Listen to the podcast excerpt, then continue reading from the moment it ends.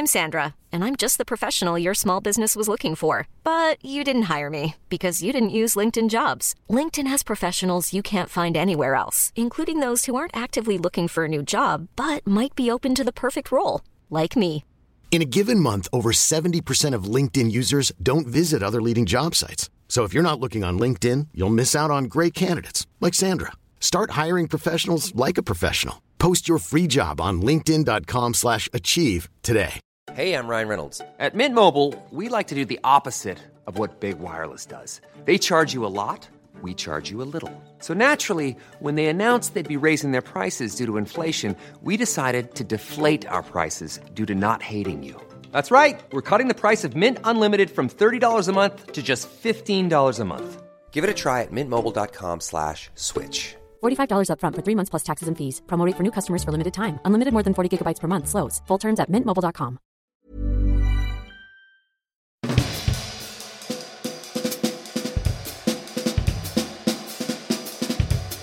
Welcome to Our Shelves, a podcast where writers from the legendary feminist publishing house Virago talk about their cultural worlds. We'll be diving into these writers' bookshelves, record collections, and recollections to discover what inspires them.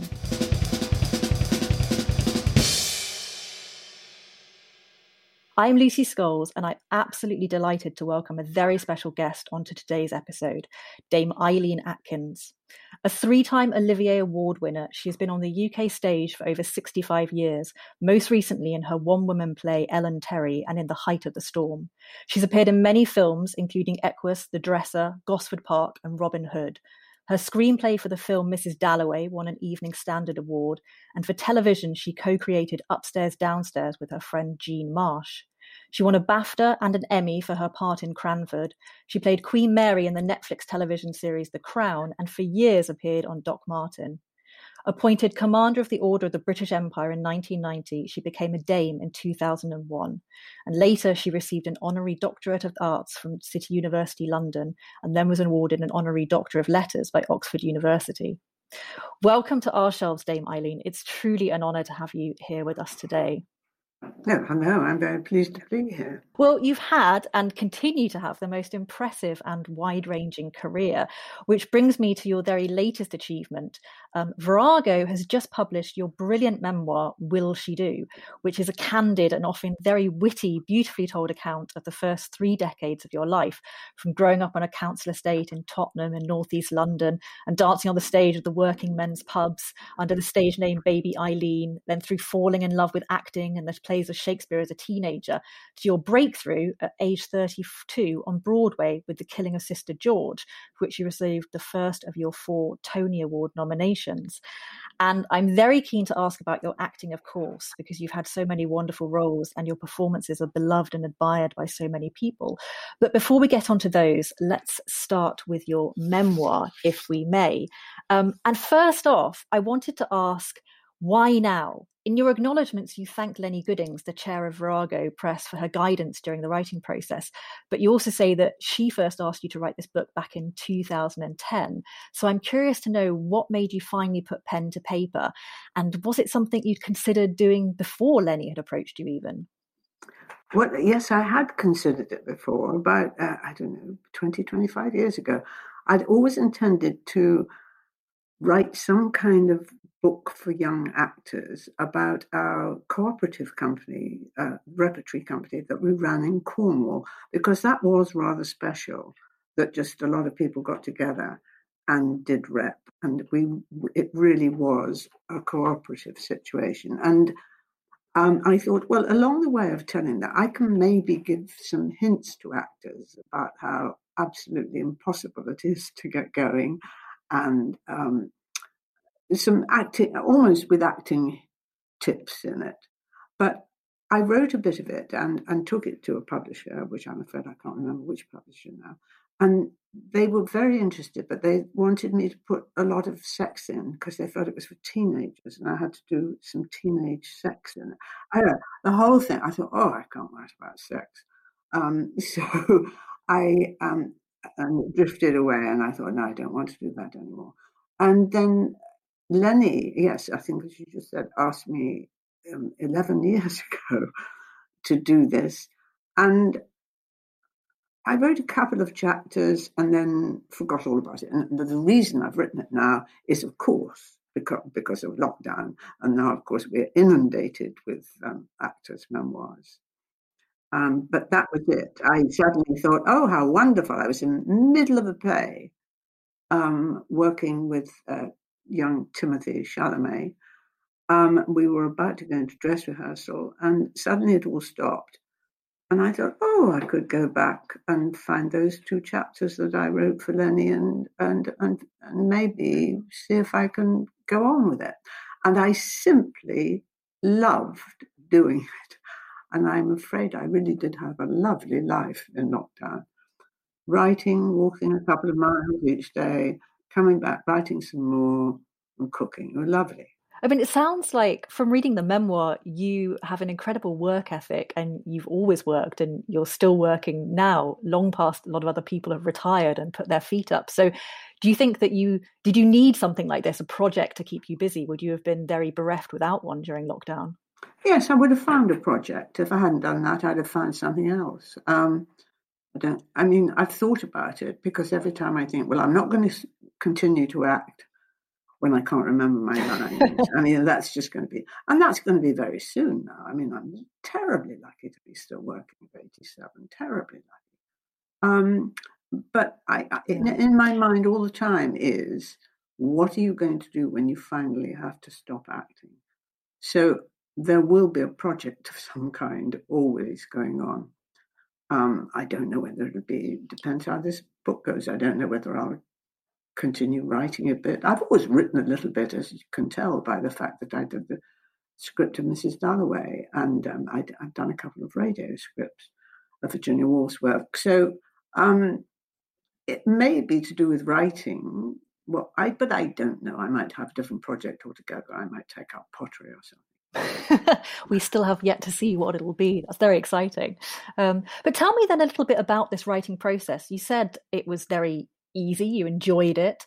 Um, was it really pleasant to take a trip down memory lane? And and did you did you find that your memories were sort of there to draw on quite clearly or did you have to sort of check in with other people and corroborate what you'd thought about various things? Well even my brother has admitted that i have a terrific memory for because i did check things with him and you say yeah. God i've forgotten that but you are quite right. Um, so um, I do, I think I did have a very good memory, but I was helped enormously in the second half by the fact that my first husband, Julian Glover, kept this amazing scrapbook of um, my life as an actress when I was with him, which he gave me as a present wow. on my 80th birthday. And at the time, I thought, oh, goodness, oh, how awful, all my notices and things, you know, that I'll tuck that away somewhere. Um, and he'd done it beautifully, and he'd oh he'd made a big presentation of it. And, and but of course it came in marvelously useful for this because I don't I can't Google anything because I don't know how to use the internet. So I, I think I only had to call up friends about four times and say, "Can you Google something for me?" Other than that, it was memory and this wonderful scrapbook that Julian had made for me. How beautiful. What a lovely present. It also makes me think of there are a couple of times in the memoir where you talk about going back to old reviews of, of certain plays that you were in, um, and sometimes reading those in detail for the very first time. What was that like? Was that a strange experience? That was a bit odd. Um, and you think, oh, I was so pleased with myself then because you'd only read the good notice. I think that was the 12th night. And um, I'd been so pleased when it said she is an original Viola. And then I read all these ones saying, oh, she had, was far too boisterous and we don't want a jolly Viola. And I oh, thought, no. oh, yeah, I obviously didn't get the um, lyricism or whatever it was they wanted from it. Um, I, I always get a gleaning of the reviews when I do something. I try not to read them myself because you really can't mm. be put off, particularly if they say, and that moment where she, and you think you can never do it again because you're thinking about that moment. Um, so I try not to read them. And all my life, I've had someone close to me who will give me the gist of what's been said. But I think you should always, as an actor, check what they are, the reviews because a lot of people have put money up for you to do this play or whatever, and you need to know whether you're going to let them down. So, um, right. So, you know, I, I, do, I don't say, as a lot of actors say, oh, I never look at them. I, and I do tend to think, oh, well, you don't care if you lose their money. Um, so that's how I go. I get the general gist. Um, and most of the time I have friends, but um, now I don't have my husband to tell me for now. I haven't had him for. I, I have to rely on good friends. That seems like a very balanced approach to it, rather than, as you say, the kind of the complete not looking and the poring over them and getting very sort of emotionally invested in them. But if you keep a happy middle ground where you're aware of what people are saying, but you don't sort of take it too much to heart, that seems like the best option. I think it is the best. I really do because, after all, they're just other human beings. I mean, mm. yeah. um, you know, they, it isn't the last word anyway. But it, you do know. All I will say is that if they're all generally bad, there's probably something wrong with the production, um, and or there's probably something wrong with your performance. But if they're mixed, it might just be that a few people aren't quite up to what you're trying to do. Oh, you know, it's it's silly to get too upset about them. Yes, yes. No, I think that's very sound advice right. and probably one that a, a lot of people should take. Um, let's talk a little bit about the other writing projects you've worked on, because as you mentioned, you wrote the screenplay for the wonderful 1997 film of Mrs. Dalloway, and um, you also wrote the play Vita and Virginia, which was very, which was made into a very recent film of the same name. Um, I'd like to talk about those in a second, but first of all, I'd like to ask you a little bit about Upstairs, Downstairs, and um, the House of Eliott, which you created. And I have to confess, when it comes to the latter, which I don't know how many other of our listeners will have watched, but I was the biggest fan of that when I was at school, to the extent that my friends and I used to play House of Eliott in the school playground, and we'd always argue over who was going to be Evie, the younger flapper sister, who was played by Louise Lombard and was our absolute favourite. Well, I'm absolutely thrilled. I really am because that one was was very much my baby. Um, and then, oh, really? I, yes, and I called Jean up and said, "Look, I've got them in. I've got this idea, and I'm going with it, and it'll be better because we've got no known now as a pair of writers. If you come in on, with me." And she said, yeah, sure. And uh, thank God I did because immediately they started shooting it. I had to go to New York for um, about 18 months. So I was never in on any of the um, actual shooting of it. And it was jolly good that Jean was around and knew her stuff and was able to advise. But I'm terribly fond of that series. And I would love, I think, I wonder if there's a box set. I'd love to watch it again. Uh, last year, Louise Lombard's sister, who's in has a television company, wanted to bring it back, and I was all for it, obviously. Um, but um, it hasn't doesn't seem to have moved on from that. But I do think it's one of the things that could be done in a totally modern way. Um, you know, exactly the same, our idea, but with an absolutely up to date fashion house. Um, and I don't know, I don't know why it didn't uh, take off as upstairs, downstairs did, but it, it, it we did quite a few series. I can't remember how many now. They were enormous fun to do, I have to say that, because we didn't write any. I think we wrote one script of um, House of Eliott. Um, and I'm told we're down as having written eight scripts of uh, upstairs, downstairs, but I don't think we ever actually wrote a script of upstairs, downstairs. But there it is, it's somewhere. um, so I'm not going to knock it.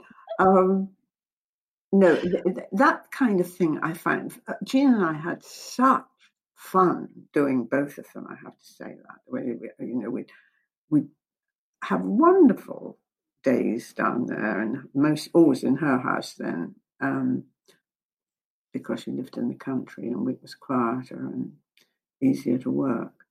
Um, no, it, it was a great fun time.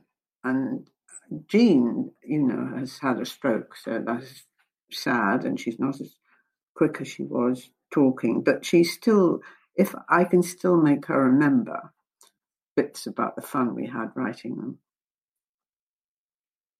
Hmm. And how did how did upstairs downstairs first come about? Were you just sort of knocking ideas around? I mean, you know, it's it's such a I mean, it was such a favorite show, obviously, with so many people. Uh, but also, how did you? Where did the first idea for it come from? Well, oh, now I'm not going to remember the. Um, there was a big series on of a very famous. Um, oh, all I can remember was that Nyree Dawn Porter was in it, um, and Eric Portman, I think. Oh, it's a famous book. Um, I can't think of it. It was very famous at the time, and it was all about the upper classes. And we used to sit watching it together and saying, "Oh God, you know." It was a huge hit. Was it the Forsyte saga? Yes, well done, that woman. Um, it was the Forsyte saga. I remember it. And we watched it, and we start, you know, you always chat a bit through television.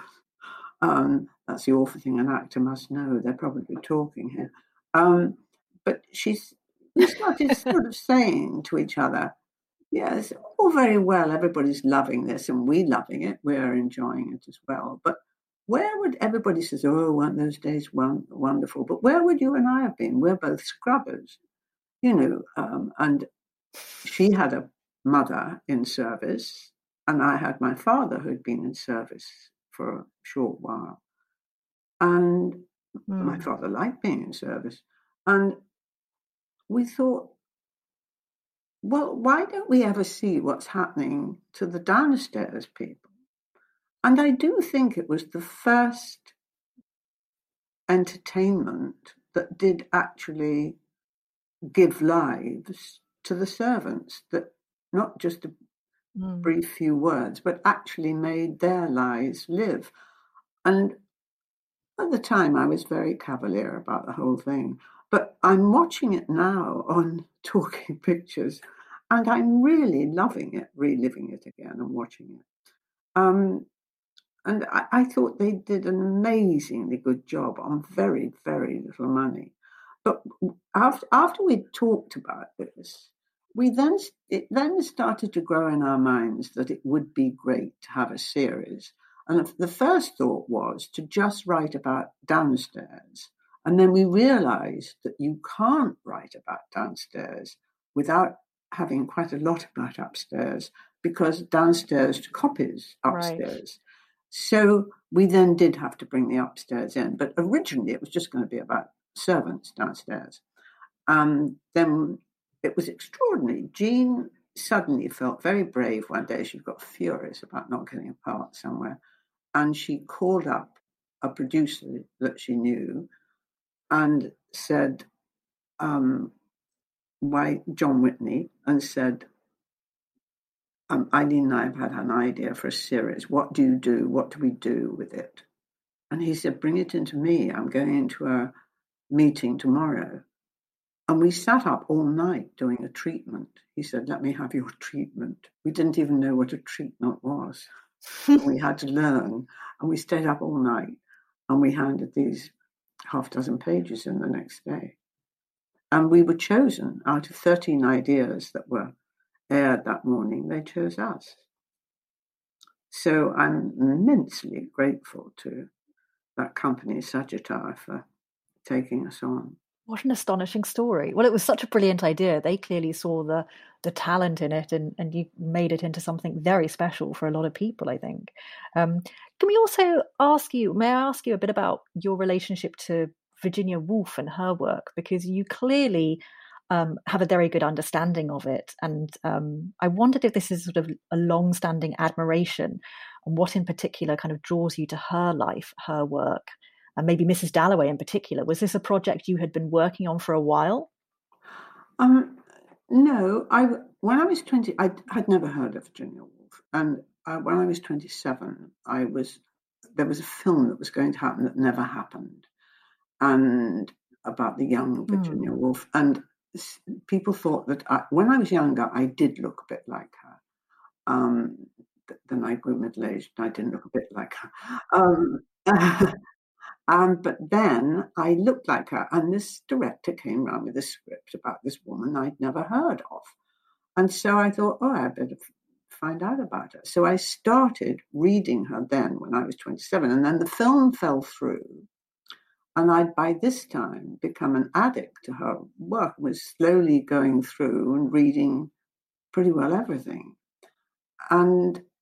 I hmm. just find her incredible. And I can't remember which came first in the order of works I've done first, because I I read so much of it and thought, but this is so filmic. Um, I mean, it should be, mm. and I mean, Mrs. Dalloway was the only one that managed to get on screen, but um, I did a radio of To the Lighthouse with a fantastic cast, and um, I can't remember the order in which it happened.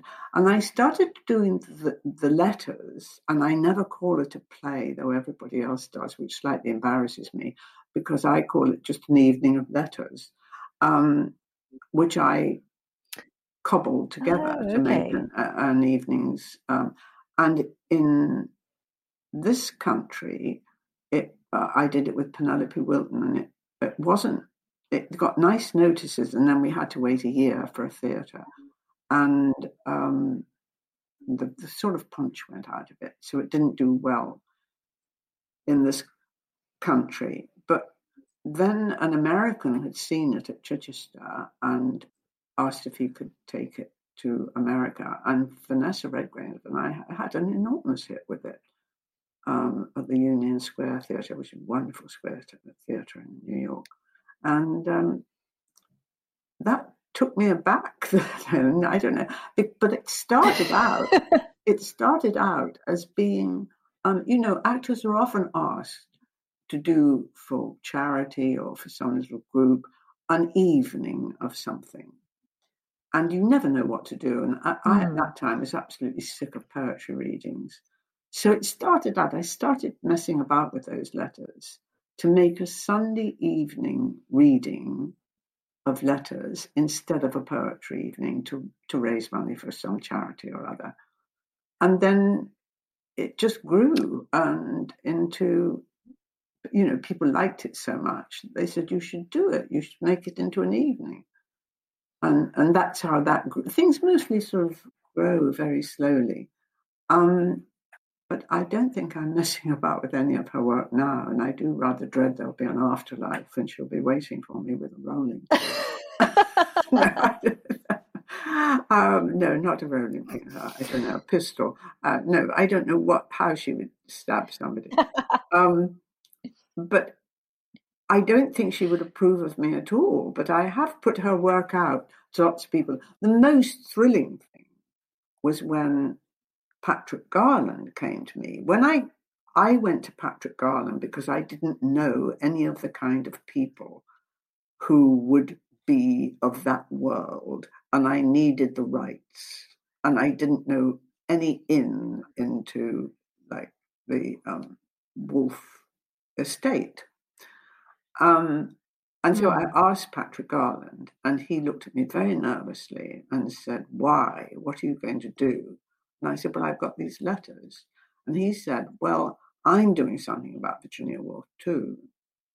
And I was very suspicious, suspicious of him and said, What?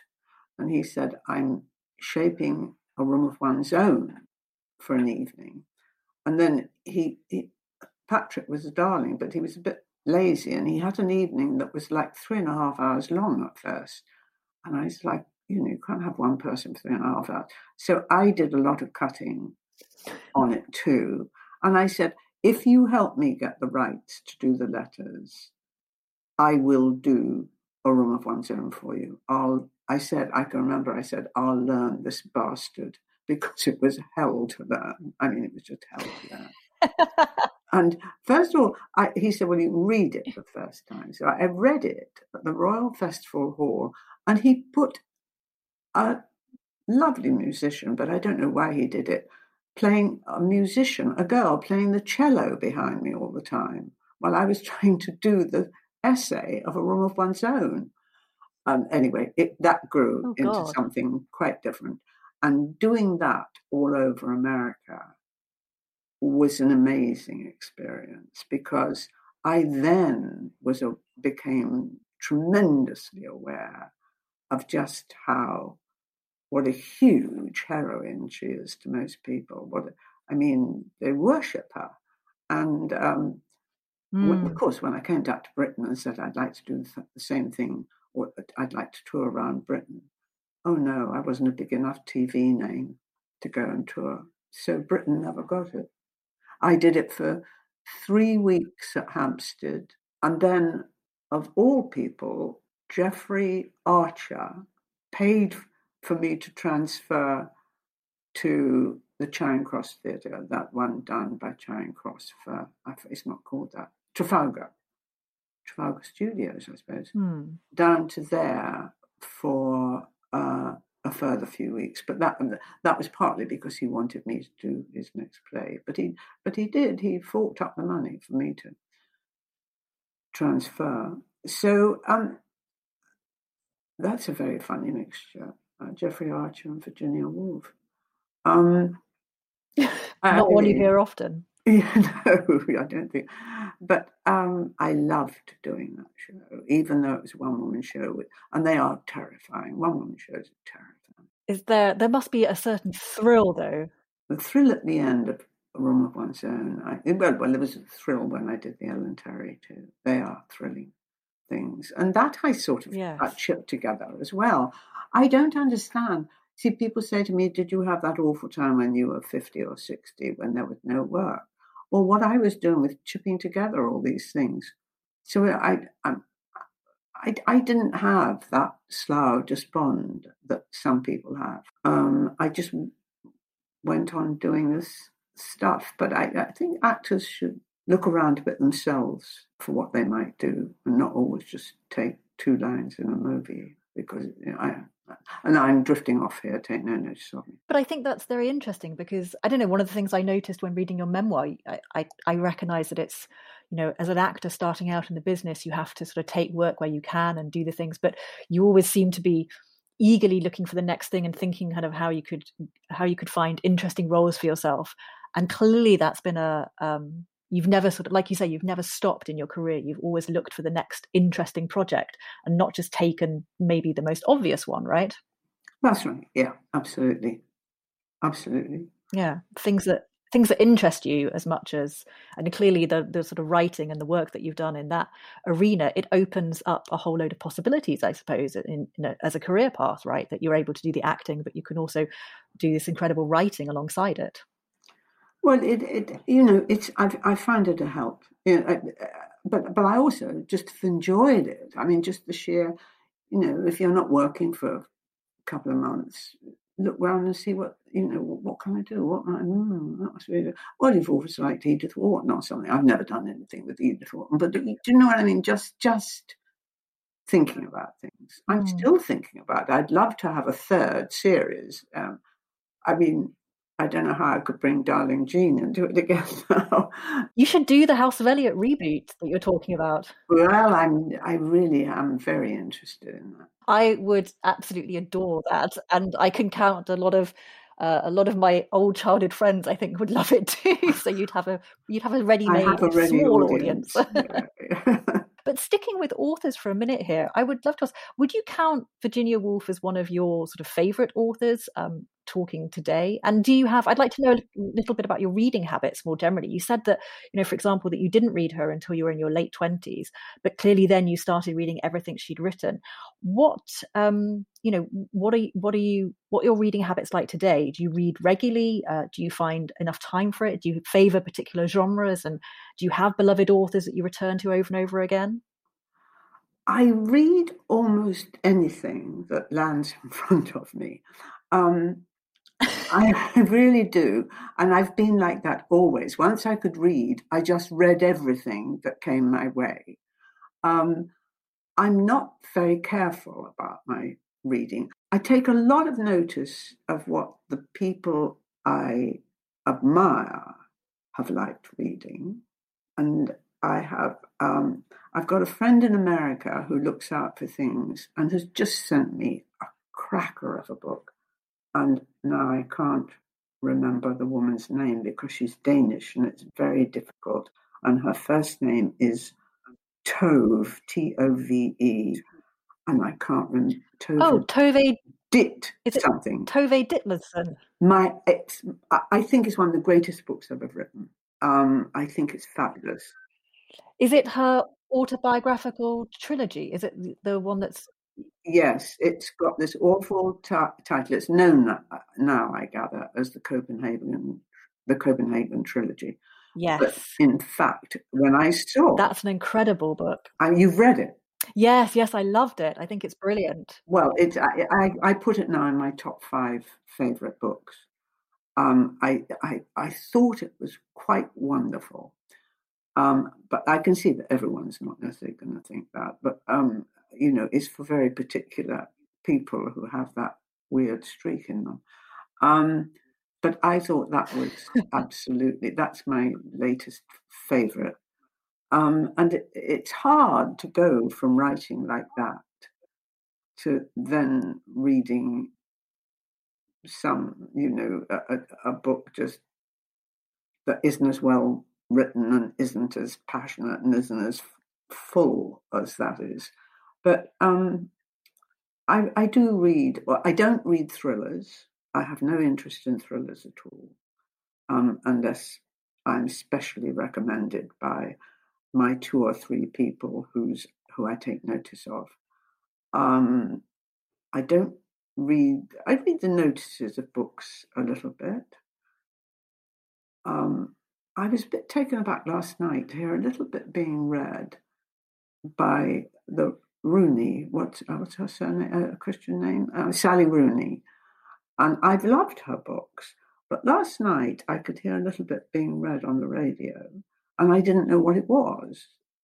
And I stopped and thought, oh, this is quite interesting. And then I listened to it a bit and I thought, no, it's a bit too, it's going a bit sentimental. No, you're not going to like this. And then at the end, they said it was the latest Sally Rooney book.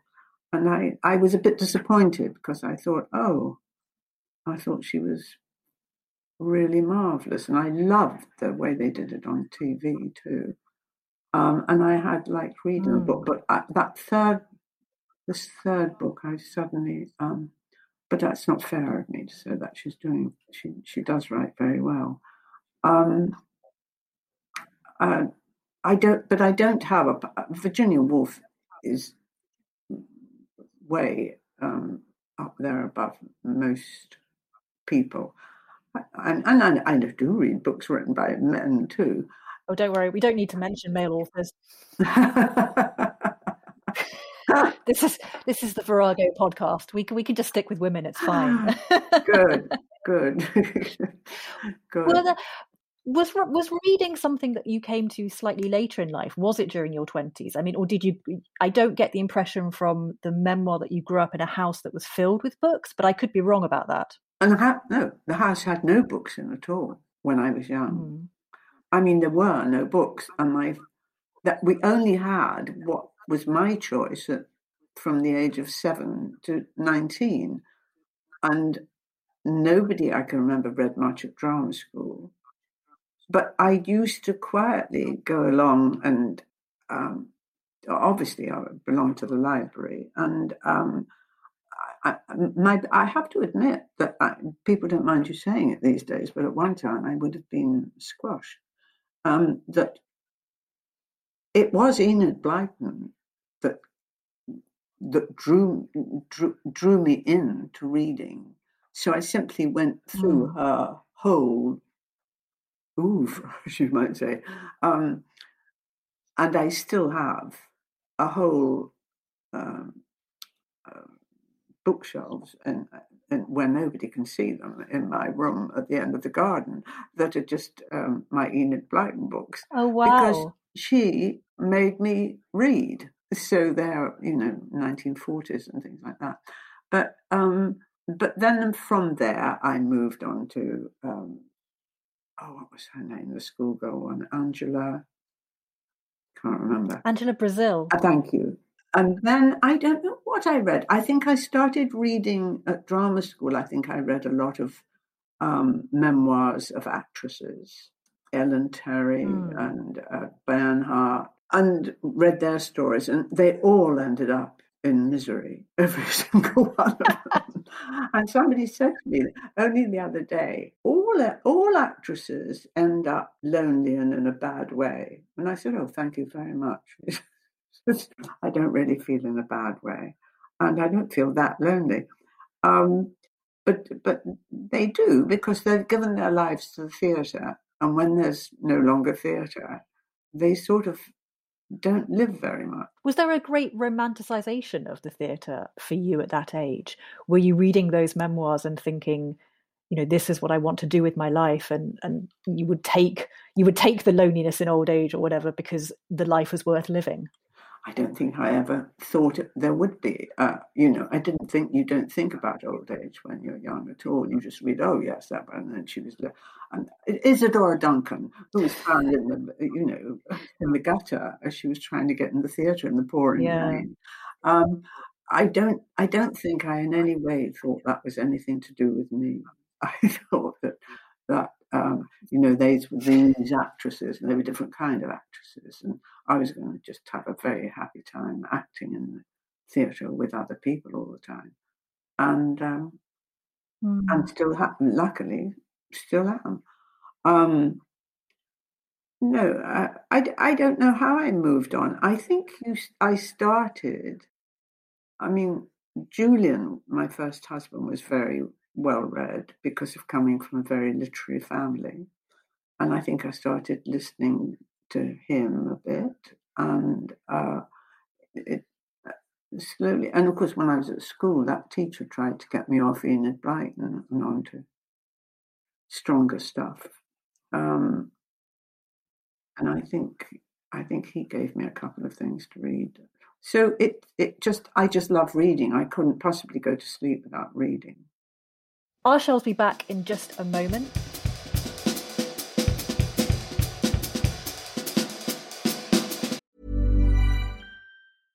Hey, I'm Ryan Reynolds. At Mint Mobile, we like to do the opposite of what Big Wireless does. They charge you a lot, we charge you a little. So naturally, when they announced they'd be raising their prices due to inflation, we decided to deflate our prices due to not hating you. That's right. We're cutting the price of Mint Unlimited from $30 a month to just $15 a month. Give it a try at mintmobile.com slash switch. $45 upfront for three months plus taxes and fees. Promo for new customers for limited time. Unlimited more than 40 gigabytes per month. Slows. Full terms at mintmobile.com. Hey, it's Danny Pellegrino from Everything Iconic. Ready to upgrade your style game without blowing your budget? Check out Quince. They've got all the good stuff, shirts and polos, activewear, and fine leather goods – all at 50 to 80% less than other high-end brands. And the best part? They're all about safe, ethical, and responsible manufacturing. Get that luxury vibe without the luxury price tag. Hit up quince.com slash upgrade for free shipping and 365-day returns on your next order. That's quince.com slash upgrade. Hiring for your small business? If you're not looking for professionals on LinkedIn, you're looking in the wrong place. That's like looking for your car keys in a fish tank. LinkedIn helps you hire professionals you can't find anywhere else, even those who aren't actively searching for a new job but might be open to the perfect role. In a given month, over 70% of LinkedIn users don't even visit other leading job sites. So start looking in the right place. With LinkedIn, you can hire professionals like a professional. Post your free job on linkedin.com slash achieve today.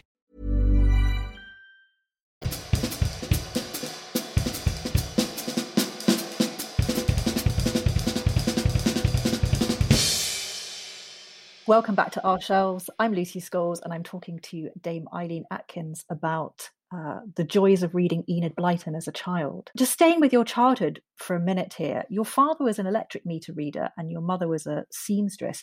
And as you explain in the book, the idea of being on the stage or acting, um, as far as they were concerned, was confined to what I think we might describe as sort of light entertainment. So I'm thinking that it must have taken quite a huge amount of both courage and conviction on your part to pursue the kind of career that you did. Do you remember feeling that at the time? Or as far as you were concerned, did you just want to act and that that was that was the only way you could sort of see yourself in the future? Um, I don't know what you actually feel at the time, but I do remember often getting very angry that they didn't, they in no way wanted to go along the path that I wanted to go on. Um, mm. And arguments did really start in my teens um, when I didn't want to dance. And uh, it was just difficult to be so. I'm a wild, enthusiastic person, um, well, about acting. And so I, you know, to have parents that really didn't want to hear a word about Shakespeare, which is to me almost the root of theatre, um, it, it was it was just sad, and I just couldn't understand really why they couldn't come with me um, in my head. Um, but I, I, you don't see yourself, oddly enough, I don't remember ever wanting to be like, like most people think, if you want to be in the theatre, you want to be a star. I never thought about the position one might get to in the theatre. I just wanted to act. Just let me get out there and act. And I mean, I even joined up, which isn't in the book, but I even joined uh, joined something called the Tanners End Mission because I sat next to a, a, girl at school at one point called Nora Bradley, and she went to this mission, and it was very um, low church, and they did a play, and I went there purely to get into the play. I attended the Sunday school just because I knew they were doing a play. and because I was a newcomer, they gave me the part of the maid in this play. Um, but the minute I got it, I realized that the maid was the best part in it. And, and it wasn't, I had a terrific success with the Tanners End mission. And then when they wanted me to be dipped in water, and um, you know they they did total immersion. But I said, "Oh no, thank you. I'm leaving now. I've done my performance and I left." Do you always have a sort of gut feeling about whether a role is the right one for you? Yes, but you're often wrong. I mean, it is okay. really weird. All the parts I've most wanted to play haven't necessarily been my hits. Um, and often, I mean, the obvious one was the killing of Sister George, which really made me known in any way. Yes, of course. And I really told them I was wrong. And I, I did often tell people I was wrong for a part and couldn't play it. On the other hand, there are parts that you read and you think, oh, God, yes, this is for me, and it does work sometimes something very alien to you you're good at and you don't know you are. So, you know, you really ought to, it's just an awful word that um, used to annoy Peter Nichols, the writer, about actors saying, but I want to be stretched. You do need to be stretched all the time. He used to say, I'd put them all on the rack if they want stretching. Um, so, eh, but you do. You need you need to be given things that are totally nothing to do with you to to make you try and be see just how far you can go and what you can do and you get some nice surprises sometimes i thought i was totally and mm. utterly utterly wrong i remember i turned it down for a year of um, heartbreak house simply because I had to come down the stairs, and as at the beginning, and as she floated down the stairs, Hesione Hushabye, I had to call the part say Pettikins. And I said to the director, Am I the kind of person who you would ever believe said Pettikins? And he said, Well, yes, I do. I think you could play and I think it would be wonderful. But I argued for a year and then I heard who he was casting and I thought, Oh no, I could do better than that, I think. So I called him up and said, mm, Do you know, I've been thinking about it. I wouldn't mind having a go. And he said, All right, you're on. Um, you know, and that was really good. It made me play something quite different. That was a very successful production. Actors often talk about the notion of the perfect or the ideal role for them. And I'm curious to know is there a specific sort of dream role for you, or is this something that changes over time, or do certain elements of I don't know how you pick these these uh, roles. Do certain elements ch- stay the same, and do certain things change? Well, you you pick a part for a lot of reasons, not always just for the part. You also, um, it's who else is in it, who are you going to be working mm. with, hmm. who the director is. You know, there's some directors that I implicitly trust, and if they think I'm right for it, then all right, I'll do it for them. Although my heart isn't jumping at the part, I'm not reading it and thinking I'm longing to play that. Um, so it's it's a mixture of many many things who you're going to be playing opposite. And I've often done parts um, that I think this is going to be awful. I'm not going to be able to do this, and then it's turned out rather well. So, um, and and as I say, um, I can't remember what part it was that I was longing to play, and then I just wasn't that good in it. Well, the first Rosalind I did, Rosalind is my first. The first Rosalind I did was disastrous, but um, I I put it right a couple of years later, and I just went to America 18 months later and did it there, and and and did manage to get it mm. sort of right for me. I won't say right for everybody, but right for me. I was all right about it. Um, so no, there are many things that affect your choice of part. Yeah. Mm. And when it comes to choosing to sort of actually playing the role, there's that brilliant bit in the memoir where you describe the holy grail as an actress has to be to search the text to serve the author, to be a conduit that brings the writer's imagination to the audience. And I loved this this phrase here that you know the, the way you'd explained it. But I'm particularly fascinated by your use of the word search, the way that you search this text. Could you explain in a little bit more detail, like how this relationship or process works for you? Oh, that's a big question, but I can't tell you how thrilled I am that you picked out that sentence because I was nervous of putting it in and sounding. Really? Yes, I was. I was really nervous that people would think I was. Um, oh, just taking it all too seriously in a way. Um, Oh goodness, no! I found it one of the most fascinating bits oh, in the book. It was the kind, the kind, of sentence you read, and then you start thinking. It really made me think about how you actually go about the process. And I think, as somebody who doesn't act, that kind of, I don't know. I don't often think about what happens, not just behind the scenes, but in an actual actor's mind when they're thinking about how are they going to portray this this uh, role on on you know on stage or screen. Well, you know, the thing is we wouldn't be doing it if, if it wasn't for the writer. And especially if, you know, mm. sometimes if you have a, a light piece that isn't that well written, um, then you're not going to kill yourself trying to serve the man. You're just going to try and make it as good a piece of work as possible. Um, you don't get wonderful scripts all the time.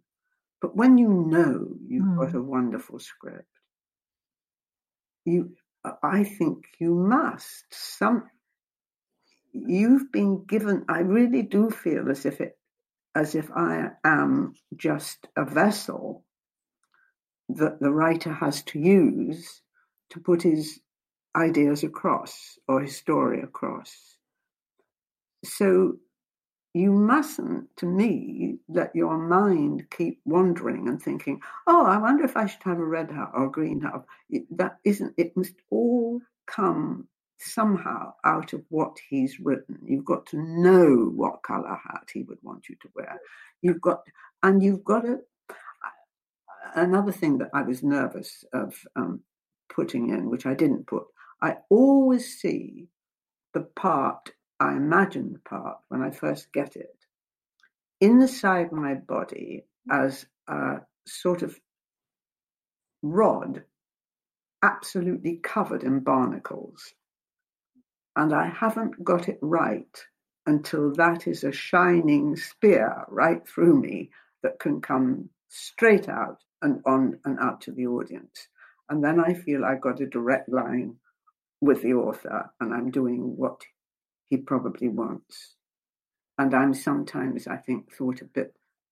I try. I've learned not to be argumentative, but just um, try to just try to but, but one of the first thoughts, a lot of the time, people don't seem. I, I just think the author must come first. It just they have to, and they have to go through you, and you are just what they use to get the ideas across.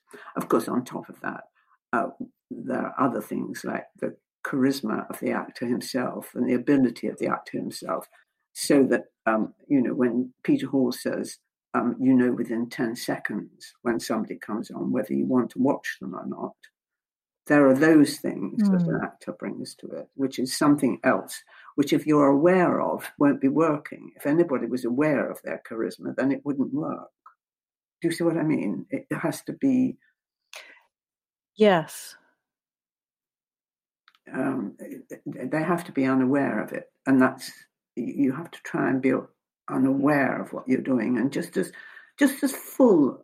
I I can't I can't. It's very hard to explain. It's it's a, it's a weird way to earn a living. But do you think that your that particular interest that you have in sort of serving the text, serving the writer, and being so attuned to what they're trying to do on the page, has that informed your own writing? Like particularly when it comes to you know the adaptations or the um, the sort of the scripts, uh, the you know the treatments you wrote for the TV shows. Were those things that you always bore in mind while you were doing the writing? Um, we always thought of good writers. I mean, I can remember when the first meeting, I don't think know quite what you mean, but this is what sprung to mind. At the first meeting we had about upstairs, downstairs, sitting around a table hmm. with all these people who would be involved, um, John Whitney saying, now we must think about what kind of writers we're going to have to, who, who are we going to have to write this? And I can remember Jean and I saying between us pretty well, sort of on top of each other, um, well, it would be nice to have Noel Coward, Ionesco, or um, another person who's still alive. I can't remember. terribly I can't remember the third person. Start aim high, right? Yes. And, and they said, What? And we said, Have you got it? We're aiming high. Well, I mean, if you live in a world, my education has been theatre, really. Um, I wasn't listening at hmm. school most of the time until the last couple of years. And I didn't learn anything much at drama school. Um, I almost think drama school is a washout. Um, it was what it was then. Um, you can learn technique at drama schools, but you don't learn anything else. Um, so I think by trying to do the best playwrights throughout my life and reading a lot of classical plays, you know, I've not done much Shaw, but I've read a lot of his stuff. I haven't done much Pirandello. Actually, I don't like Pirandello. He's not for me. But um, if, if you're endlessly immersed in it, I think your own mm. um, language, uh, your own feeling for what's written is heightened. I mean, it, it, does give you, it teaches you something. It wouldn't be an episode of Our Shelves if I didn't ask you a little bit about feminism, if I may. And I was struck when reading Will She Do that although you do mention some men whose behavior is what we might call slightly inappropriate by today's standards in a professional setting. But by and large, it seems that there was quite a feeling of equality between the sexes in the various um, sort of companies that you worked in when you were starting out, the sort of rep theatre. Um, am I right in thinking this, or is it not quite as simple as it seems? No, you're absolutely right about it. And I don't remember ever there being a time where somehow the women didn't feel rather in charge of the men, rather rather so. you know, I mean, I really, I really felt. I mean that that that I don't remember any of us feeling powerless or that we'd got to do anything for them. The only the only time I ever got annoyed with some men was when I was doing a television and I could see it, it was a, hadn't been well written and we were trying to do our best with it. And I could see that if they transposed one scene into one place and the other one into another place, we would be, it would be a lot better. And I stood and said this as nicely as I could. And they'd all just looked at me. Hmm. And then, literally five minutes later, they said, You know what would be good if we transpose? And that you have to put up with a bit. Um, that Hmm. That's the, the, the women aren't listened to in rehearsals. Um, they are now.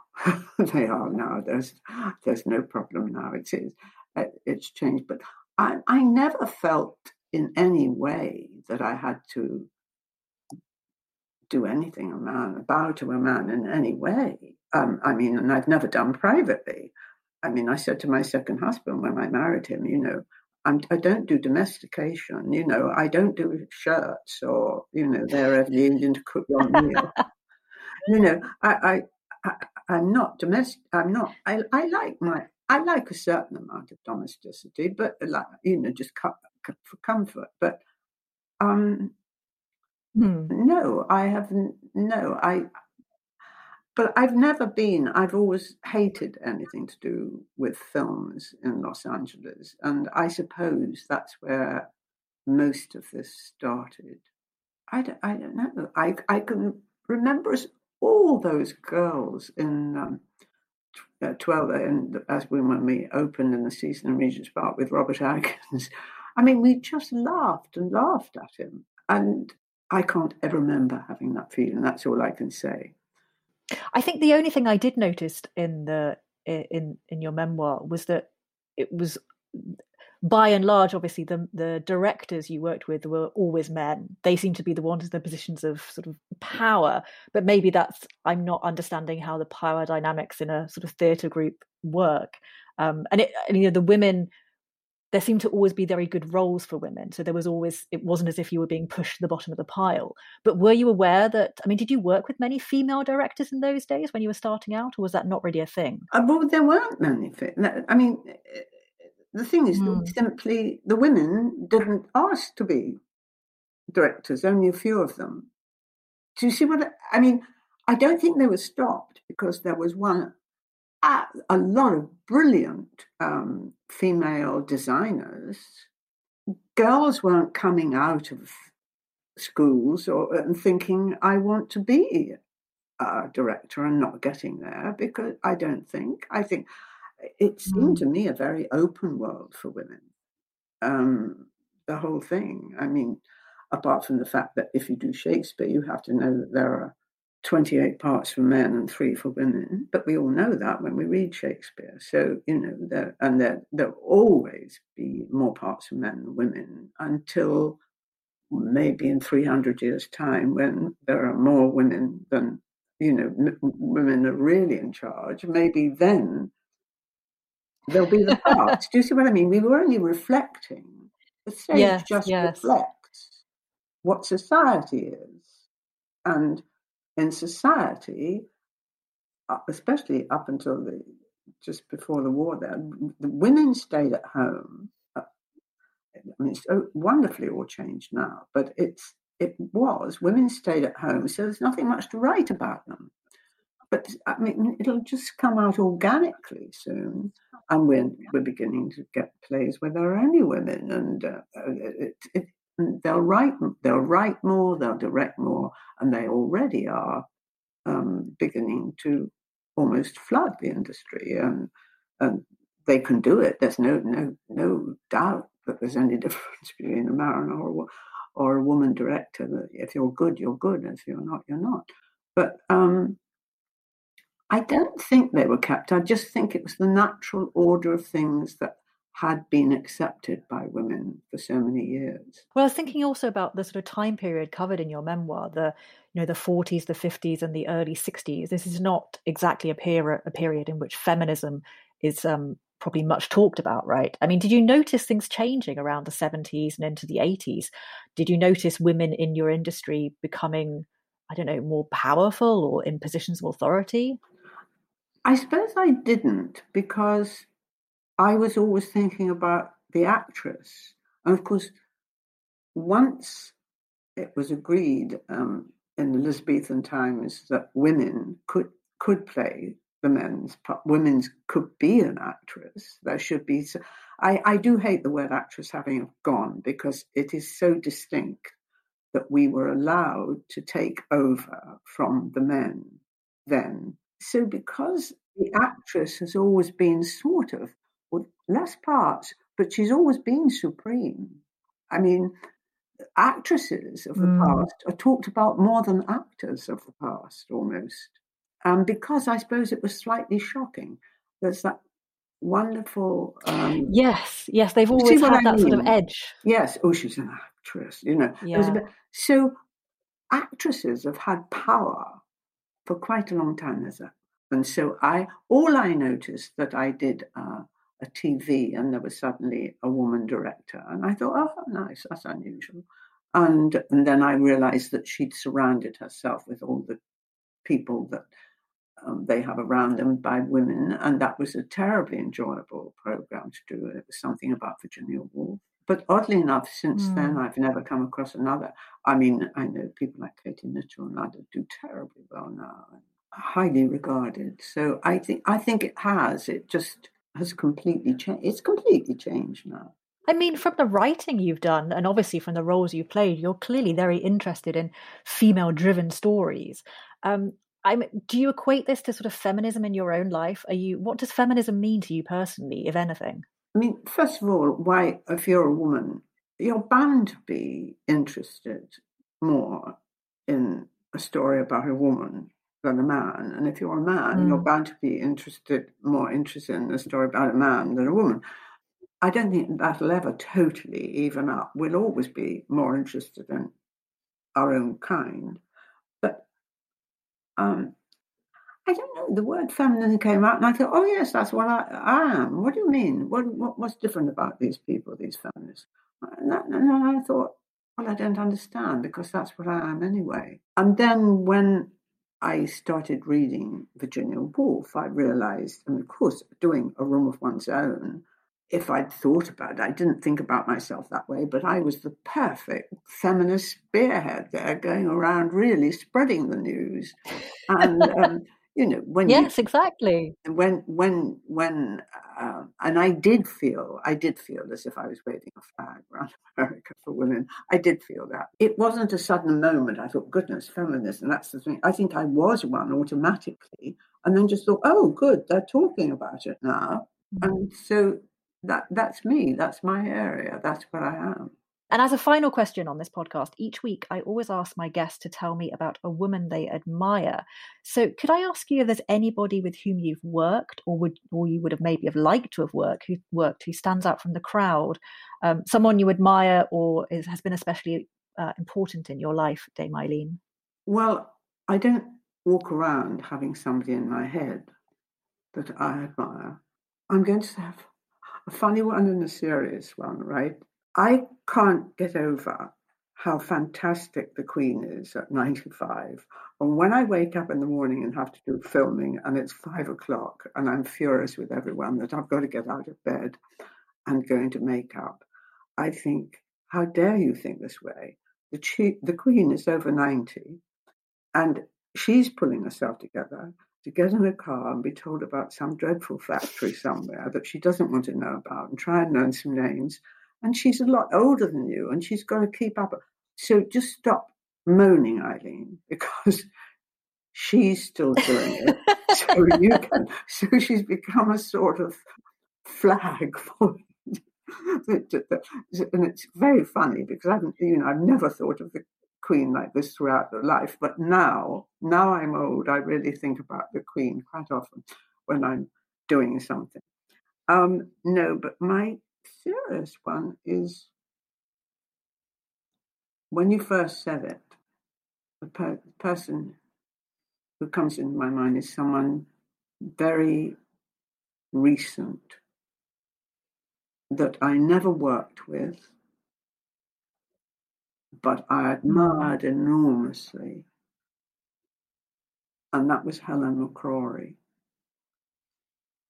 I really mm. thought, and not only was she a simply wonderful actress, but it sounds a light thing to say, but I mean it in a deep way, she dealt with her death with such style and thoughtfulness for her children and husband. And I, um, she's been my heroine for the since she so very sadly died so young. That's a wonderful tribute to her. I think you're right. She did um, carried herself with such dignity towards the end. It's uh, very moving to read about it. She never moaned. She never seemed to moan about it. Incredible. Yeah. I expect she didn't. You know, she probably did privately, but she didn't appear to. Thank you so much, Dame Eileen. It's been a real pleasure to talk to you today. I am thrilled that you were able to join us on the show, and I can't wait for all our listeners to um, get a hold of your memoir and read it for themselves. It's mm. wonderfully, wonderfully written. Thank you very much, Lucy. It's been a total delight talking to you. Thank you for listening. Our Shelves is brought to you by the team at Virago Press. Special thanks to today's guest, Dame Eileen Atkins, and tune in next time for more conversation about books, feminism, and culture.